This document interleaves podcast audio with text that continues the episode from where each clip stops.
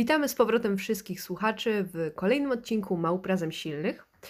W tym odcinku przygotowaliśmy dla Was temat. Jaki, Igor? Hip-hop nigdy stop. Dokładnie tak.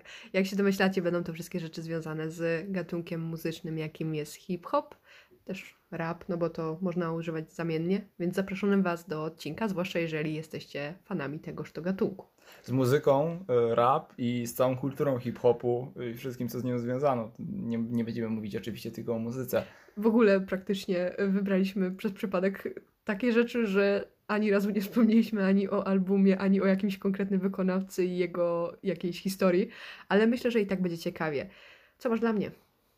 No, też mam nadzieję, że będzie ciekawie. Więc wyobraź sobie, że tym razem to ja przygotowałem e, anime. I że teraz jakby może się wydawać, że odcinek Małp Razem Silnych bez jakiegoś anime lub mangi jest odcinkiem straconym. Wobec tego czuję się w obowiązku opowiedzieć o tym anime, które zresztą jest niesamowite. E, Chwilę, oglądałam je?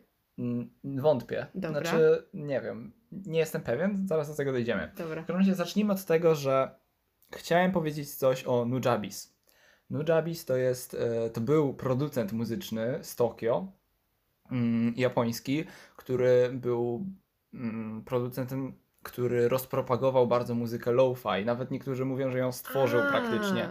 I że to on dał, dokładnie, i że to on dał początek y, wszystkim, mm, wszystkim takim mm, młodocianym producentom tworzącym własną muzykę na SoundCloudzie.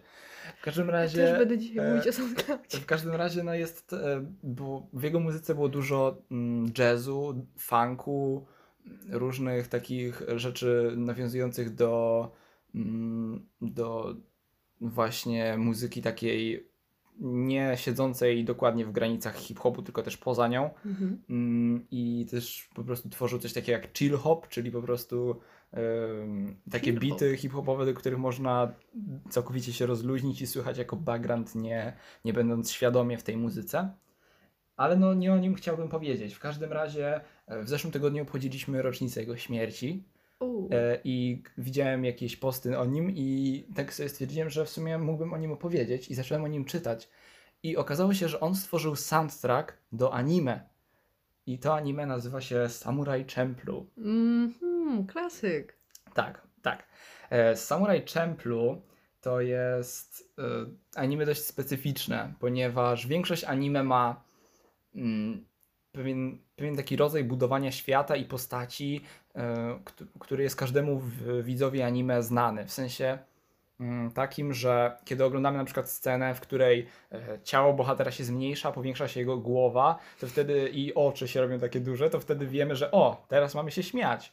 Albo na przykład bardzo podobne są designy postaci różnych, tak drugoplanowych, wszyscy wyglądają praktycznie tak samo. Mhm. I dopiero bardziej się skupia, mm, skupiają artyści na tych e, mm, bohaterach pierwszoplanowych. Nie wiem, czy widziałaś, ale widziałam bardzo dużo takich memów, że e, no rozpoznaj głównego bohatera i jest na przykład tło, gdzie wszyscy wyglądają tak samo, nawet nie mają dobrze narysowanych twarzy i jest główny bohater, który ma najbardziej jaskrawe ubrania, jakie może mieć i kolorowe Dokładnie, włosy. Kolorowe włosy. Mhm. I świecące oczy w ogóle, inny wyraz twarzy i tak dalej. Jest dopracowane, no. No, ale są niektóre anime, które potrafią nas przy sobie zatrzymać nietypowym klimatem i tym, na Zgadzam czym się. ten cały świat jest zbudowany. I właśnie takim anime jest Sam Samurai Champloo.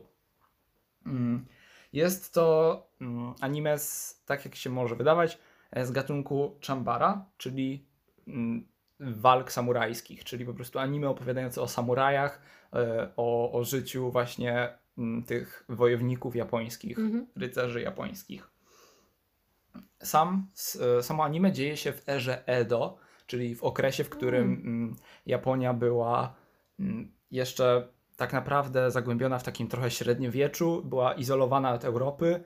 E, To było tak mniej więcej od XVII wieku do XIX wieku, tak, takie mniej więcej ramy czasowe, ale e, w tym uniwersum jest ten czas anachroniczny, czyli pojawiają się w nim elementy zupełnie niepasujące do tego okresu. Mhm. I jest to, są to elementy hip-hopu. właśnie. I mm, chodzi o to, że na przykład są samuraje, którzy mają irokezy, albo tunele w uszach, Wow. albo y, tatuaże na sobie, co w ogóle w Japonii teraz nikt nie, znaczy większość Japończyków nie nosi w ogóle tatuaży, bo one się kojarzą z jakuzą i to dlatego A, nie, mhm. większość y, takich re- regular Japończyków nie nosi tatuaży, nie ma tatuaży, ale w tym, w tym serialu ma ich całkiem sporo, ma ich całkiem sporo osób. E, I pojawiają się takie elementy jak na przykład breakdance, e, graffiti, czy właśnie e, po prostu rap. Nawet w jednym, w jednym odcinku oni spotykają dosłownie rapera. Albo na przykład na domach takich zwyczajnych, które powinny być w Japonii, znajdują się malowidła jak na ścianach metra. Graffiti. I po prostu wydaje mi się, że samuraje e, walczący ze sobą na miecze na tłustych hip-hopowych bitach to jest marzenie każdego chłopaka, e, dosłownie każdego białasa. E, więc naprawdę oglądało mi się to z, taką, z takim uśmiechem na twarzy i po prostu tak wyszczerzony oglądałem te walki i nie, niesamowicie przyciągające do siebie anime. Ale powiem ci, że to wiele wyjaśnia, bo y, jak słuchałam openingu, opening dla osób, które nie są zaznajomione z tym żargonem, y, to jest po prostu czołówka do danego anime. Zazwyczaj trwa mm, półtorej minuty. y, I ona akurat z Samuraja jest bardzo taka hip-hopowa. Jest cudowna. Właśnie Zupełnie odróżniająca się, bo zazwyczaj te openingi to są z gatunku rock albo pop rock, albo coś takiego. Y, Ta była zupełnie inna. I to jest chyba anime też stare, nie? Nie, nie jest jakieś z nowe. 2005 chyba coś takiego. No to całkiem już dawno. Trzeci, nie jestem pewien, dokładnie Mhm. początek e, lat 2000. Dobra. E, W każdym razie, no, stworzył ten. Mm, to anime stworzył e, artysta, który się nazywa, znaczy był reżyserem te, Mhm. tego anime, był e, pan, który się nazywa Shinjiro Watanabe. Uuu. I on był też twórcą e, Cowboy Bebop. E, Wow, ale to się dodaje teraz. Dokładnie, dlatego, bo obydwa te anime i inne też jego, mm, jego projekty mają bardzo dużo zawierają elementów muzyki i po prostu ta muzyka się Mhm. przewija przez te wszystkie, przez te wszystkie jego projekty. Mm, Nawet on sam w jednym wywiadzie powiedział I am music freaku. E, Best of friendo. Dokładnie, więc tak, e, na tym polega właśnie cała ta magia jego twórczości. I co dalej o Samurai Champloo? Mm, Samo anime opowiada o losach trzech głównych bohaterów. Jest to e, spokojny, wyważony, e, kierujący się honorem Ronin Jin. Mm. E, Jest e, włóczęga, bardzo porywczy, taki gość, który, o którym by mogło powstać mnóstwo memów pod tytułem Wow, that's literally me. Mugen, który bardzo jest sympatyczną postacią, bo po prostu ma taką, tak bardzo pała pewnością siebie, że nie da się go nie lubić. Bardzo archetypowe Mm, Tak, ale postaci. a, e, to prawda, ale to też dlatego, znaczy Mugen i Jin są trochę inaczej, w sensie teraz mogą brzmieć faktycznie dość typowo, ale oni są specjalnie stworzeni na podstawie mm, kontrastu. Jest ten właśnie spokojny Ronin Jin No tak. i ten Mm. taki porywczy włóczęga Mugen, tylko że obydwaj są oczywiście wielkimi kozakami w walce na miecze. No. I co chwilę pojawiają się, mm, pojawiają się segmenty, w których oni próbują się nawzajem pozabijać. E, I na przykład Mugen specjalnie artyści włożyli w jego styl walki elementy breakdance'u. Czyli on w czasie walki na przykład robi jakieś takie rzeczy typu salta, tarza się po ziemi, jakieś takie Najlepiej. inne rzeczy. I ta cho- choreografia tych walk jest cudowna. I to nie jest tak jak w większości anime, że oni zatrzymują się e, w tej walce, żeby pogadać ze sobą lub żeby poczuć e, jak bardzo teraz, e, jak wielką siłę trzymają w ręku w postaci swojego miecza, tylko po prostu tutaj nie ma czasu na to, bo tak, tak szybko dzieje się akcja i tak piękna jest choreografia tych walk. Mm.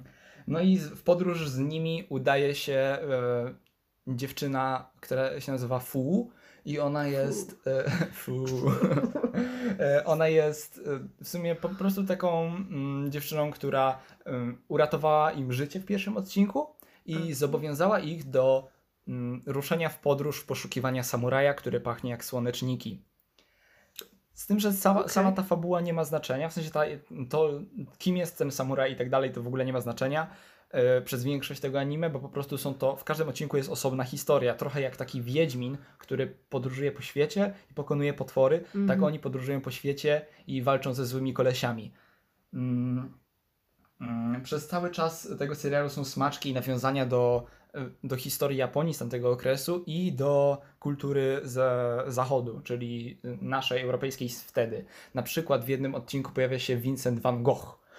e, Wow. i nawiązanie do niego i o tym, że wspominają w tym anime i tak faktycznie było, że Van Gogh się bardzo mm, inspirował sztuką japońską i ten na przykład jednym z jego popularniejszych obrazów jest ten kwiat wiśni bodajże. Mhm. E, I to, to, to powstało na, mm, ins- jako inspiracja mm, malarstwem japońskim. Mhm. E, Pojawiają się też e, właśnie na przykład Holendrzy, ponieważ tylko wtedy z Holandią Japon- Japonia miała jakiekolwiek układy, ponieważ od reszty świata była, tego świata zachodniego była całkowicie izolowana. Mhm.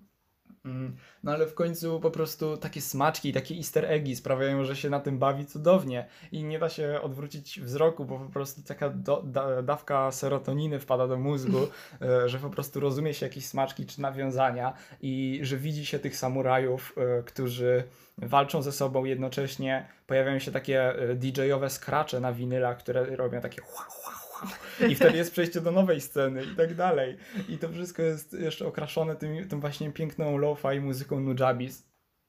Mm, I przede wszystkim polecamy o, mm, o, posłuchać tego właśnie, tej właśnie wejściówki z tego anime, które się nazywa Battle Cry. Jest ona wyprodukowana przez właśnie Nujabes i jest e, śpiewana przez, znaczy rapowana przez e, długoletniego mm, współpracownika Nujabes, czyli Shingo 2. E, I może podlinkujemy w opisie. Mhm. No i to tyle, co Jasne. chciałem o tym powiedzieć. Bardzo podoba mi się fuzja dwóch rzeczy, które na pierwszy rzut oka mogą w ogóle nie wydawać się ze sobą związane, a tak naprawdę no, ktoś po prostu stwierdzi, ej, połączmy to i tworzy coś takiego. No to Dokładnie, musi się świetnie dokładnie. oglądać. Tak jak mówisz, nie widziałam, ale widziałam dużo rekomendacji, żeby to obejrzeć i jest to jedno na pewno z bardziej oryginalnych e, produkcji w tym gatunku. Mhm, tak. Także no, No i jeszcze tylko powiem, że mm, ten Shinichiro Watanabe, czyli ten twórca, właśnie powiedział, że dla niego Mugen, czyli ten, e, ten włóczęga jest takim typowym raperem. E, I właśnie on go okej. tworzył na podstawie takich e, wtedy amerykańskich, mhm. amerykańskich rap, mainstreamowych raperów, których słuchał. Właśnie na tej podstawie stworzył Mugena. Mm. Wspomniałeś tam o breakdance'ie i wydaje mi się, że to jest całkiem, em, całkiem specyficzna, nie, może nie specyficzna, ale typowa, e, typowa rzecz, jeżeli chodzi o hip-hop i też dosyć mocno z nim związana. Jeden z głównych, jeden z głównych elementów kultury hip-hopu. Tak. no. I jest jeszcze jedna, którą, na której ja się teraz skupię. Distraki. Mm. Wow. No. Także przejdziemy Jestem teraz do Bardzo ciekawy. distraków e, w pewnym sensie. Chciałabym Ci opowiedzieć o jednym z bardzo niedawno dziejących się, nawet w sumie nie wiem czy zakończonych na ten moment, ale tutaj ważny jest początek i przebieg, e, ten, e, ten oryginalny przebieg tego, jak to się działo, o kłótni pomiędzy dwoma białymi raperami. W tym Don't we love them. Of course we do. W tym jeden z nich jest taką już, bym powiedziała, legendą, jeżeli chodzi o scenę rapu i, i to scenę rapu nie tylko teraźniejszą, ale także z lat 90., więc on już tak naprawdę zaczął. Oczywiście mówię o Eminemie tutaj. Wydaje mi się, że y, osoba znana i kojarzona przez wiele osób. E, no jest to amerykański raper, który obecnie, sprawdziłam, bo było mi to potrzebne, ma 49 lat.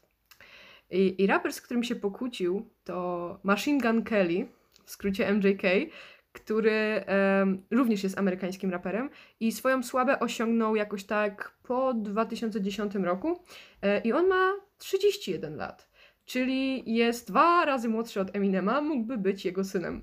E, dlatego wydaje mi się, że ten smaczek tutaj jest jeszcze bardziej podsyca to, jak bardzo ciekawy jest ten konflikt i od czego się zaczął. No więc tak. E, Emin, e, Eminem w 2018 roku wydał album Kamikadze. I to był niespodziewany album, bo nie zapowiedział go wcześniej. E, Jednak miał swój powód dla wydania go.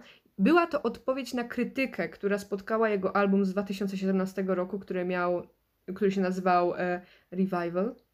E, I po prostu to był taki jakby powrót Eminema po kilku latach, więc oczywistym jest trochę dla mnie, że, że zebrałby dużo krytyki, bo ta muzyka hip-hopu już się zmieniła przez te lata, kiedy go nie było. On jest kojarzony z bardziej tą taką, mm, no właśnie tą sceną z lat 90. czy początku 2000, więc dostał dużo krytyki i Eminem stwierdził, że odpowie. I jednym z, jedną z piosenek, które były na tym albumie Kamikadze z 2018 roku jest piosenka Not Alike, czyli niepodobni. E, I teraz ogólnie ta piosenka była wymierzona we wszystkich współczesnych raperów, I z tym, co się stało ze sceną rapu e, przez te lata, kiedy Eminema nie było w cudzysłowie.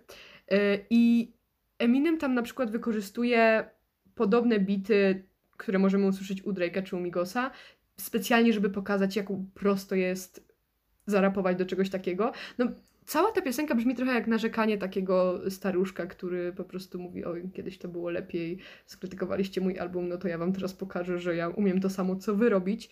E, I między innymi w tej piosence Not Alike został skrytykowany właśnie MJK, Machine Gun Kelly. I ważne jest, za co został skrytykowany. E, cofniemy się trochę e, w, w czasie.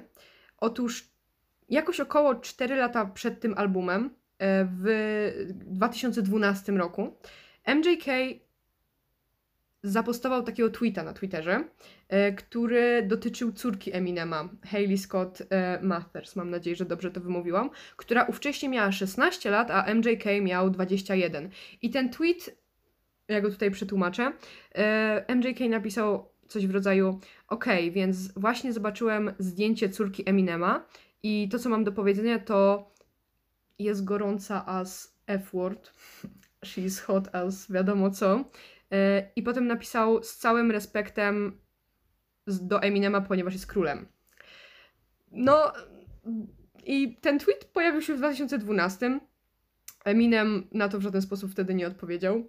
E, I w 2018 roku dopiero nawiązał do tego na piosence 4 lata później. To jest trochę. Bo on tak po prostu przez całe lata trzymał tą e, gorycz spowodowaną przez tego tweeta i ona tak w nim buzowała i Tak, tak i w końcu ją rosła. wypuścił. Tak wypuścił ją po prostu w formie e, tych wielu szybkich słów wypowiadanych. Tak, i e, co jest bardzo ciekawe, to to, że on powiedział, że dowiedział się dopiero, dopiero niedawno o tym.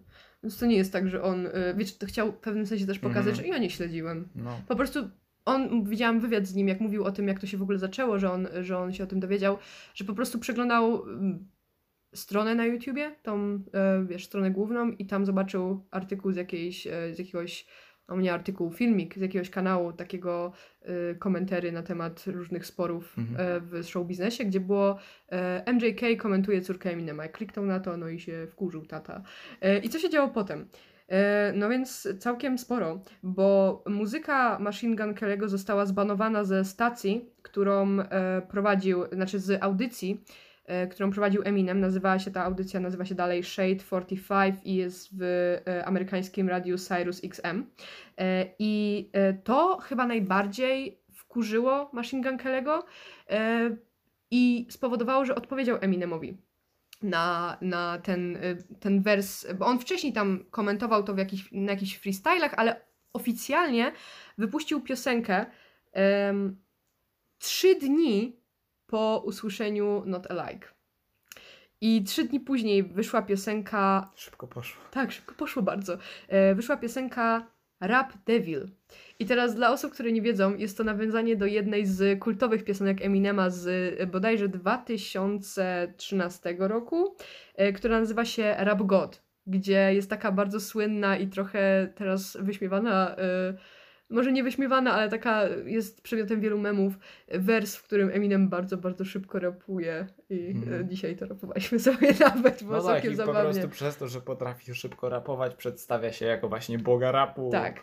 I MJK stwierdził, że on, y, nawet jest tam wers w tej piosence Ra, Rap Devil, że y, słowo na J, po polsku przekleństwo, wiadomo jakie, y, mhm, Rap God, y, ja jestem Rap Devil, więc jakby mocno tutaj uderza y, w to, jaką sławę kiedyś miał Eminem. No i co, o czym mówi em, w tym diss tracku na Eminema, bo to w ogóle Eminem poświęcił mu tak naprawdę kilka linijek w swojej piosence, a Machine Gun Kelly odpowiedział mu całym diss trackiem, który w ogóle potem pojawił się na jakby albumie, tym, który potem MJK wydał. I on tam mniej więcej nawiązuje do e, tego, że e, Eminem jest stary, że jest bardzo bogaty, że e, nazywa go w ogóle bully z angielskiego, czyli tak jakby prześladowca, coś takiego. Prześladowca z czasów dzieci, dziecięcych. Tak, w i on tam- Taki. Tak, bardzo nawiązuje do tego, że Eminem był kiedyś jego bohaterem, a teraz y, wypowiedział mu w pewnym sensie wojnę na diss tracku. Y, I oprócz tego powiedział, że Eminem w ogóle skomentował tą piosenkę później. Powiedział, że jak, jak na MJK był całkiem dobry, ale nadal to nie jest dobry poziom. Y, I co się potem stało? 11 dni później Eminem również wy- wypuścił cały jeden diss track na MJK, który nazywał się Killshot, gdzie w ogóle na okładce tego singla była twarz MJK z takim targetem jak do strzelania z jakby jakiegoś karabinu czy czegoś takiego. I to tak naprawdę poszło o, o to, że Eminem się wściekł, że 5 lat starszy facet nazywa jego córkę. Będzie bardziej tu chodziło o to, że ona wtedy miała 16 lat oczywiście. Nazywa jego córkę em, no bardzo gorącą, można tak powiedzieć. A skończyło się na tym, że on wypomina mu, że nie jest na tyle dobrym raperem, na ile on uważa, że jest. Bo MJK w swoim diss tracku wspomina wiele razy, że e, jesteś zły, że zabrałem ci e, fanów pewnym sensie, albo jesteś zły, że jestem tobą, jesteś zły, że nie, że nie jesteś już młody, tak jak byłeś kiedyś. I nawet tam pada jedna, em, jedna taka bardzo no on tam bardzo mu wypomina starość i mówi mniej więcej tyle. To już będzie z polskiego tłumaczenia, więc nie będzie brzmieć tak dosadnie jak w angielskim, ale mówi mu tylko nie dostaj zawału teraz, niech ktoś pomoże staruchowi, kolana miękną już w tym wieku, prawdziwi Slim Shady się już nie podniesie. Więc jakby dużo takich nawiązań do tego, że e, jest stary. E, I też e, wspomina tam, bo on w ogóle był zaskoczony z tego, co powiedział. Nawet gdzieś przeczytałam, że MJK potem gdzieś za kulisami przeprosił Eminem, ale to jakby nie za wiele, na niewielu stronach o tym przeczytałam, więc nie wiadomo, czy to jest potwierdzone. Ale e, w refrenie na przykład tym razem Machine Gun Kelly do, w Rap Godzie mówi, że em, mam dość tego, że jesteś bogaty i wciąż my, mi źle, porozmawiajmy o tym, a potem mówi oboje samotni ojcowie, ponieważ obydwu, e, obydwoje mają dzieci i są także mm, no, samotnymi ojcami. E, ze środkowego zachodu, chodzi oczywiście o Stany, możemy o tym porozmawiać, albo moglibyśmy nawzajem wykopać sobie grób, e, zmierzę twoje ciało i obrysuję białą kredą. No, wydaje mi się, że tu najbardziej Machine Gun Kelly'ego zaskoczyło to, że Eminem em, nic nie odezwał się do niego tak prywatnie, że no mógłbyś tak nie pisać o mojej córce, tylko po prostu od razu poleciał z tym do piosenki. Ja myślę, że to jest taki jeszcze ten stary sposób rozwiązywania konfliktów, do którego raperzy są przyzwyczajeni, że nie mówią nic do siebie, po prostu puszczą diss track i, i zacznie się, zaczną się bić e, słowami, a MJK już jest raperem z tego e, nowego pokolenia i wydaje mi się, że on e, inaczej troszkę do tego podchodzi. Oczywiście No tak. dalej są popularne, ale wydaje mi się, że to go najbardziej zdziwi, dziwiło, że, że, że Eminem, mimo że jest dwa razy od niego starszy, po prostu stwierdził, że a dobra, wrzucę No to do piosenki. z drugiej strony wypowiedź e, Machine Gun Kelly- Kelly'ego była publiczna, w sensie też nie poszła, No, nie dokładnie. napisał mu prywatnie takie wiadomości jego córce, tylko poszło to jednak w, na Twitterze, Tak. który jest całkowicie publiczną domeną i myślę, że dlatego mm, Eminem chciał odpowiedzieć również publicznie. Problem z tym, że odpowiedział publicznie po jakichś pięciu latach od No tego tweeta.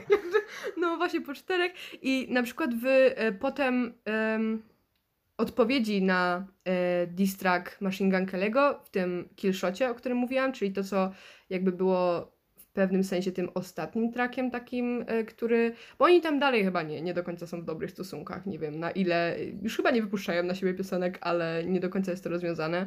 E, napisał Eminem, że z twoimi oklepanymi wersami o wow Kelly mam 45 lat, a wciąż się sprzedaje lepiej niż ty. Mm, Do 29 lat miałem trzy albumy, które zabłysnęły. Bo Machine Gun Kelly mówi tam bardzo dużo o tym, jakim on to nie jest dobrym raperem, a Em- Eminem mu wprost wypomina, że e, no jak byłem starszy od ciebie, to już miałem trzy albumy, które były sukcesywne, e, więc jakby wolałbym być e, w tym wieku, w którym jestem teraz, niż być tobą w młodym wieku. No bardzo dziwny wydaje mi się beef pomiędzy raperami, bo zazwyczaj raperzy aż tak bardzo nie skupiają się na wieku w beefach, tylko bardziej na tych, jakie mają zdolności w rapowaniu i tak dalej, a tu jednak em, dwie generacje się ze sobą w pewnym momencie zderzyły, no niesamowite moim zdaniem. I o tym właśnie chciałam Ci powiedzieć, bo całkiem niedawno. No poszło też takie duże ad personam po prostu, Tak. zamiast czegokolwiek innego, Tak. próbowali sobie Nie skupili się na przykład na slut shamingu, w pewnym, znaczy może nie slut shamingu, ale na jakimś tam obrażeniu em, młodej dziewczyny w pewnych tak, słowach tak, tak, Eminema. tak, tak. Nie na tym się kompletnie, ona jakby była taką wymówką do tego, żeby to rozpocząć. No i pojechało to zupełnie inną stronę i e, jestem bardzo ciekawa, co myśli sobie o tym wszystkim córka Eminema, bo Nie, to jest w ogóle niesamowite, że Eminem z takiego gościa, który był bardzo szanowany w, w takim community raperów Mhm. i z gościa, który został przecież e, znaleziony i wypromowany przez doktora Dre, dokładnie. który jest absolutną legendą. I też znalazłam gdzieś nawet podpis, że Eminem w pewnym sensie pokazał, że y, jakby te różnice pomiędzy białym rapem a czarnym rapem nie muszą być tak bardzo nakreślone. No, no Jak nie, były znaczy wtedy. wydaje mi się, że on w ogóle nie rapował jakby był, jakby był czarny po prostu. Tak, tak, No tak, tak, to było tak, na początku, no. zresztą też był jedynym w swojej, w swojej dzielnicy, który, który był białym raperem i No w ogóle właśnie. był jednym z pierwszych, był pierwszym takim mainstreamowym białym raperem. Właśnie. No i po prostu stoczył się troszkę od momentu, w którym był szanowany w, w swojej społeczności i, i artystycznie był doceniany do gościa, który wygrywa grami, dlatego bo po prostu duża część białej publiczności lubi zobaczyć, jak biały raper wygrywa. Tak, i myślę, że też mu troszeczkę przeszkadza, ale to nie tylko jemu, bo ja to na przykład zauważyłam u e, też rapera e, OSTR, pewnie kojarzysz polski raper Ostry, który swego czasu był naprawdę bardzo szanowanym raperem. Dalej oczywiście jest, tylko on niedawno wypuścił cały album. To było chyba około dwa lata temu, nie jestem do końca teraz pewna, gdzie po prostu narzeka, jak to było kiedyś fajnie, a teraz to już nie jest w rapie fajnie, bo teraz to wszyscy są za kasą i tak dalej. I wydaje mi się, że ten syndrom pojawi się także u Eminema w pewnym sensie, że on nie potrafi znieść tego, że jakby teraz inaczej się patrzy na hip-hop, inaczej się patrzy na rap, nowe gatunki powstają. Takie I starcze niekoniecznie- narzekanie. Tak, takie starsze narzekanie. Takie starsze narzekanie, głodnie, więc wydaje mi się, że całkiem e, ciekawy akurat ten, ten spór pomiędzy nimi jest. No okej. Mm, Myślę, że myślę, że część naszych widzów mogła być zna- zaznajomiona z tym, ale, Tak, też mi się tak wydaje. ale warto o tym rozmawiać, żeby faktycznie Żeby się pośmiać też żeby się pośmiać z, z tych dwóch, z, dwóch, z dwóch gości, którzy trochę reprezentują podobny mindset, mimo bycia z dwóch różnych pokoleń. Dokładnie. E, no dobra. E, Okej, moim kolejnym tekstem będzie książka. O, Jest to książka Doroty Masłowskiej, Okej. mm, która to jest pisarką, jak na pisarkę dość młodą, w sensie jak na taką utytułowaną pisarkę dość młodą, która wydawała swoją pierwszą książkę, e, napisała swoją pierwszą książkę, jak miała jakieś 18 lat czy coś takiego. Hmm. Mm, To była mm, mm, wojna polsko-ruska pod flagą biało-czerwoną i jej twórczość jest znana z tego, że jej bohaterowie są tacy bardzo uproszczeni, czyli mają mm, dość marginalne cechy charakteru, takie nie, nieuwidocznione.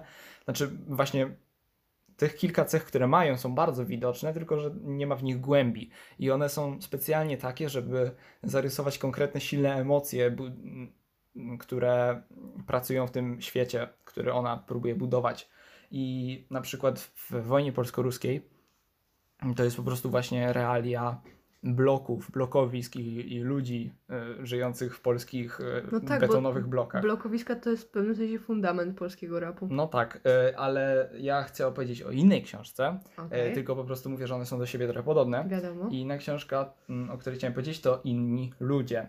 Inni Ludzie to książka, która została napisana w całości mm, rym, rymowanym mm, stylu, a właściwie nawet niekoniecznie rymowanym, tylko po prostu wierszem pisana. Okej. I ona ma nawiązywać do rapu właśnie. To Wow. cała ta książka to taka jedna wielka hip-hopowa nawijka. Mhm. I znowu, tak jak w przypadku wojny polsko-ruskiej, postaci tutaj są jednowymiarowe, bardzo odpychające od siebie, nie do polubienia. Mhm. E, wszystkie z innych powodów. Czekaj, czy to są raperzy? E, I jeden główny bohater jest e, aspirujący do bycia raperem, Aha. ale w sumie jest też trochę. Za... On jest teraz pogrążony w tym marzeniu zostaniu raperem, ale jednocześnie jest dość odpychającym człowiekiem i tak dalej. Ja. I, I tak się trochę, wydaje mi się, mm, zapada w tej swojej wizji bycia Sam raperem. okej. Tak, ale oprócz tego wszystkie te postaci są, są okropne i myślę, że żadnej z nich nie chcielibyśmy spotkać. Mm, Ale główny bohater ma bardzo fajną nawijkę i przede wszystkim tą książkę dobrze się czyta przez język, w jakim jest napisana i przez e, realia, jakie opisuje, bo chodzi o Warszawę, która jest ulubionym miastem raperów. Tak kocham E, no, nie tylko, myślę, że bardzo dużo raperów opowiada No tak, i też tak myślę, no. rapuje o Warszawie. mm. E, Pochodzi z niej też największa ilość raperów w Polsce i e, w tym przypadku mamy kolejne spojrzenie na te szare domy i zanieczyszczone powietrze Warszawy z perspektywy e, podmiotu lirycznego, a nawet nie lirycznego, bo to w sumie jest epika, ale tego głównego bohatera, Mhm. e, którym, którego, którym posługuje się Dorota Masłowska, żeby opisać stolicę Polski. E, Trochę podobnie do niektórych polskich raperów, ale według mnie czyta się to lepiej niż słucha piosenek tako, przynajmniej tych nowych. E, Aha, ale... Bo też jest tutaj większa bezpośredniość. Aha, okej. Mm, Może przeczytam niektóre fragmenty tego, żeby dać naszym słuchaczom pewne pojęcie, Oczywiście. e, na czym polega właśnie mm, ta książka. Przytocz. Początek e, brzmi tak. To był poniedziałek. Za oknem niebo ołowiane, na dywanie igły opadłe z choinki, jak złudzenia. dźwięk jeżdżenia windy. Zbudził go i uczucie otwartego okna. Choć kołdra mokra, od potu, sucha morda, napoi wyskokowych posmak, to znak, że trochę wczoraj pogrzał. Miał powód, dochodzi dziesiąta. Więc to jest coś takiego Wow. i cały czas w ten sposób e, główny bohater jako narrator e, zdarza mu się opisywać wydarzenia, ale też dialogi są opisane dokładnie w taki sposób. W sposób, który powoduje, że interakcje między postaciami zamieniają się właśnie w taką, e, w taką piosenkę rapową z, z, powiedzmy z gościem, m, w którym na przemian padają wersy. Mm. Wiesz może z którego roku jest ta książka? Ona jest dość nowa, zaraz mogę sprawdzić. A, no bo tak myślałam, z jakiego powodu Masłowska mogłaby się zainteresować właśnie tym środowiskiem konkretnie? No niesamowite to jest. Mm, Bardzo znaczy fajnie właśnie wydaje mi się, że ona po prostu od, od zawsze była zainteresowana taką polską ulicą. E, stąd też e, wojna pol- polsko-ruska. mhm. No niestety tutaj, tutaj nie ma napisanego z którego to jest roku, ale na pewno nie jest to książka stara. Mhm. E, ona Tak wyszła parę lat temu. A, dobrze. Mm. Że tak, może jeszcze mm, spróbuję coś przeczytać tutaj, bo po prostu chciałbym, żebyście poczuli klimat tej właśnie książki, bo on jest w niej najważniejszy. Jasne. Było już późno, ale ciągle jątrzyło się centrum. Maciej w lusterku nowego Volvo obserwował swoją twarz tracącą jędrność. Ostrość gubiącą w obrzmieniach, poluzowaniach, opuchnięciach, babiejącą już lekko pod warstwą make-upu dyskretną. Na miejscu dla inwalidy stanął, dlatego spieszyło mu się. Nerwowo patrzył, czy jakiś pies z Niemca go nie zaszedł. Swą zamęczoną twarz i w jej tle, w girlandach przete, mm, przeterminowanych dekoracji miasto.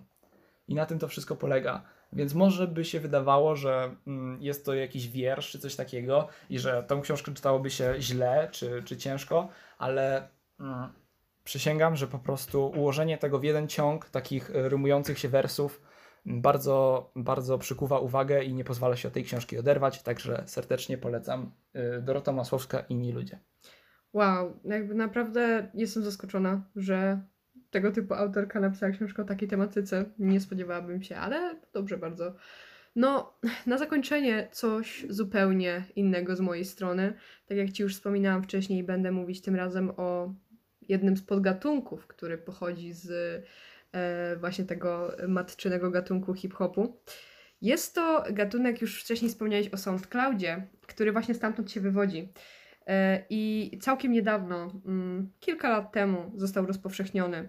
Jest to, uwaga, emo rap. Wow, no e, wiemy tutaj, znaczy wy nie wiecie, ja wiem, że Kamila w pewnym etapie swojego życia była wielką miłośniczką muzyki emo, więc posłuchajmy, Tak, co ma do powiedzenia o emo rapie. Nie emo rapu, może w emo rap się aż tak bardzo już potem nie wkręciłam. Miałam wtedy inne No e, wtedy zajawki. pewnie go jeszcze nawet nie było, a przynajmniej nie było go tak, nie był tak popularny. mm, Etap mojej emogrzywki to było bardzo dawno temu. Bardzo dziękuję, że już go nie ma. Dzięki, że tutaj wspomniałeś o tym. No, proszę, proszę zawsze do usług. Miło mi. No ale w każdym razie e, emo rap jest to gatunek, który jest fuzją, jak się pewnie domyślasz, e, hip-hopu i e, muzyki emo. I muzyka emo to jest najprościej mówiąc taki, no taka, taki gatunek muzyczny, który skupia się na emocjach. Więc nie tylko skupia się na emocjach lirycznie, ale także na przykład e, można tam spotkać e, jakieś tam krzyczenie albo takiej, taką, takie barwy głosu, które mogą przywodzić na myśl płacz albo cierpienie.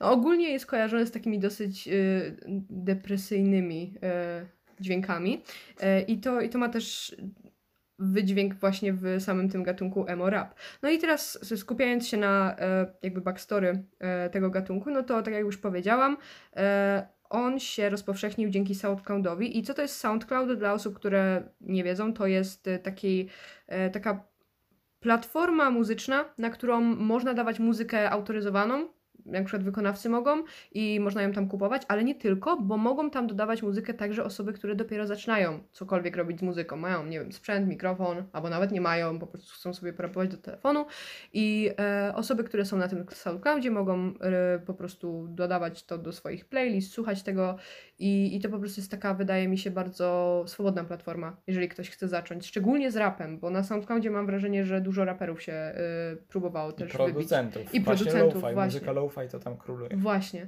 dokładnie tak. No więc e, to się, sam emo rap został rozpowszechniony około 2010 roku E, i em, no jest to rapowanie, ale co jest ważne, że jest tam także muzyka, instrumenty i wokale, które właśnie przyro- przyro- przywodzą na myśl tą muzykę emo. I charakterys- charakterystyka jest taka, że e, czerpie ten gatunek także z trapu czy z pop-punku, indie rocka, więc to są takie e, właśnie gatunki z jednej takiej puli, które zazwyczaj osoby jak słuchają jednego, słuchają też drugiego. E, I od normalnego rapu czy hip-hopu różni się to tym, że jest bardziej emocjonalne i personalne pod względem lirycznym. Czyli tematy poruszane to są takie jak tematy depresji, samotności, e, często uzależnienia od narkotyków, nihilizmu i bardzo, bardzo często złamanego serca i odrzucenia przez ukochaną osobę.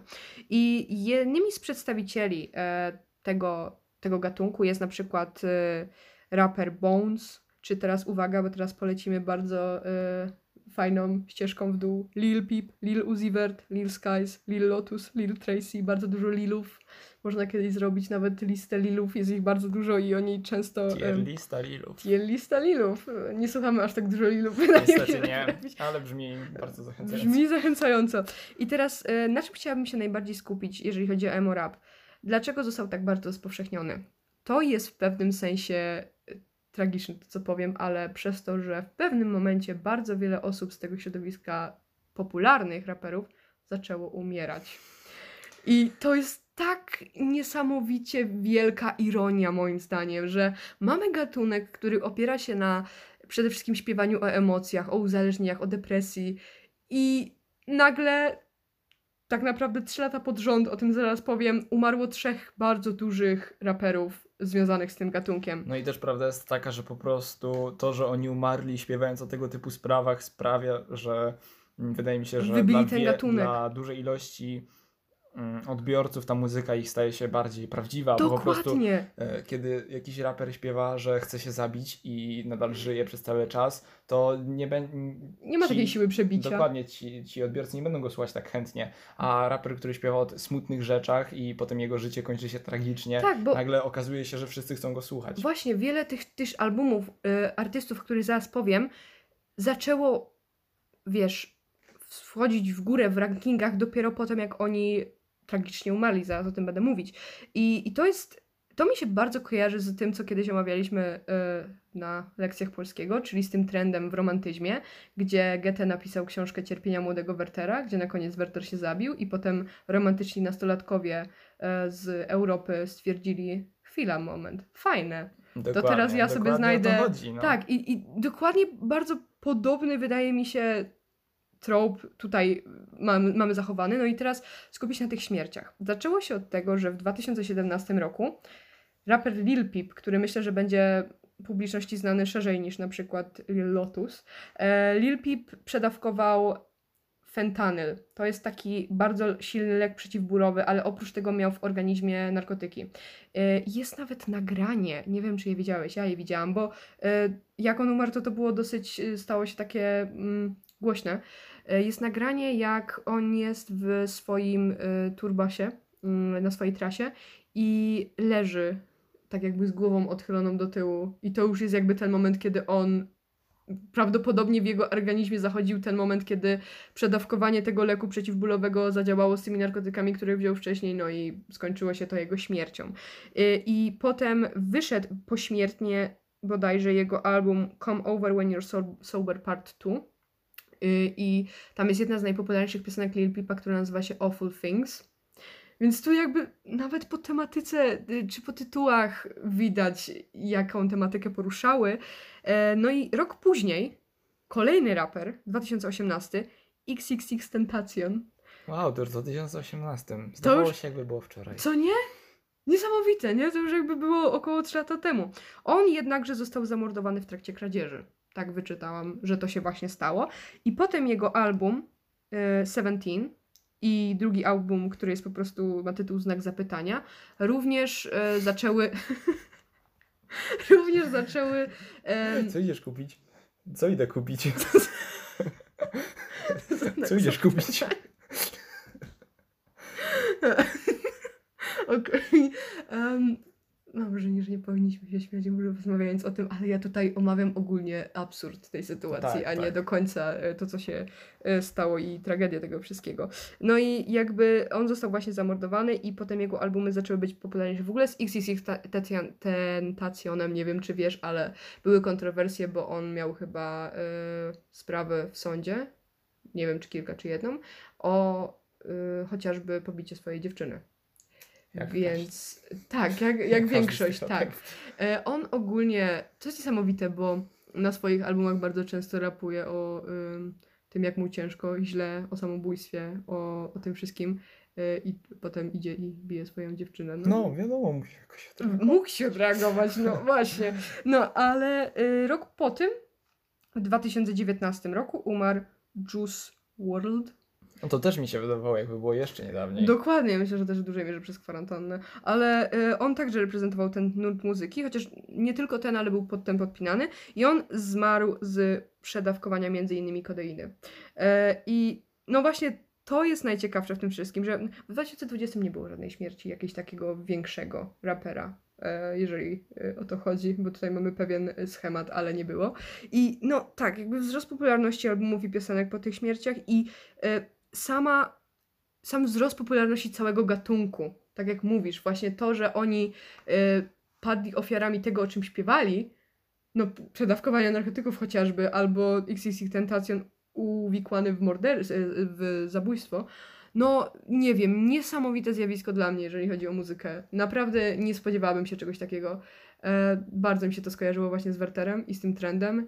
Tak, bardzo patologiczny trend, ale w jakiś sposób jakoś się to przyczyniło do rozpowszechnienia całego gatunku. I No. do tego, że ich albumy zaczęły być e, bardziej kupowane i więcej też raperów zaczęło się pojawiać, którzy tworzyli pod szyldem tego gatunku. Myślę, że łatwiej się też odnieść po prostu do ich twórczości, Dokładnie. jakieś własne doświadczenie, co też jest w sumie dość przygnębiające, że zna- znalazło się tak dużo osób, które czują podobne mm, emocje, jakie czuli ci raperzy, Których już z nami nie których ma. już z nami nie ma. Także o tym chciałam Ci powiedzieć. Coś przerażające, ale wydaje mi się też, że bardzo ciekawe i że y, może kiedyś ktoś y, zrobi jakieś większe badania na temat tego, jak to wpłynęło na psychikę ludzi, bo wydaje mi się, że mocno.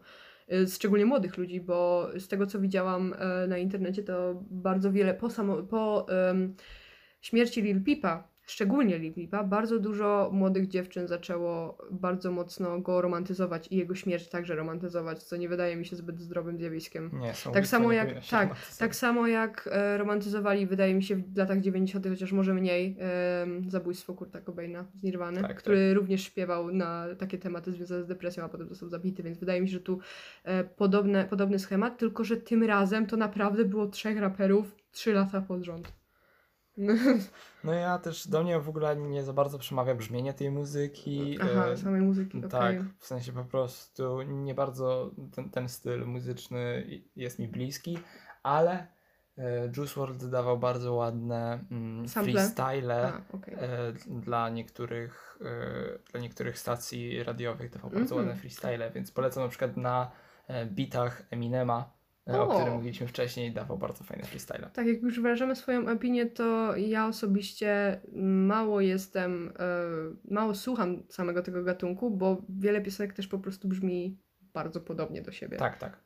I to jest jakby, i też, też e, co jest charakterystyczne, wydaje mi się w tym gatunku, trochę zabawne, to to, że nie zrozumiesz, co oni rapują w większości. Oni po tak. prostu bardzo, to, to jest też, widziałam, tam jest jeden gatunek, podgatunek, nazywa się mumble rap, coś takiego, właśnie, że Znaczy, to jest taka prześmiewcza nazwa. Tak, to jest taka prześmieszna nazwa, ale oni, to jest prawda, oni bardzo często po prostu nie wymawiają dokładnie tego, co chcą powiedzieć, tylko bardziej skupiają się na tym, żeby ich głos był na przykład, nie wiem, zachrypnięty albo żeby brzmiał właśnie tak emocjonalnie. No, także Pozostaje wierzyć, że to tylko konwencja. tak, tak, no. Także to było na tyle od nas.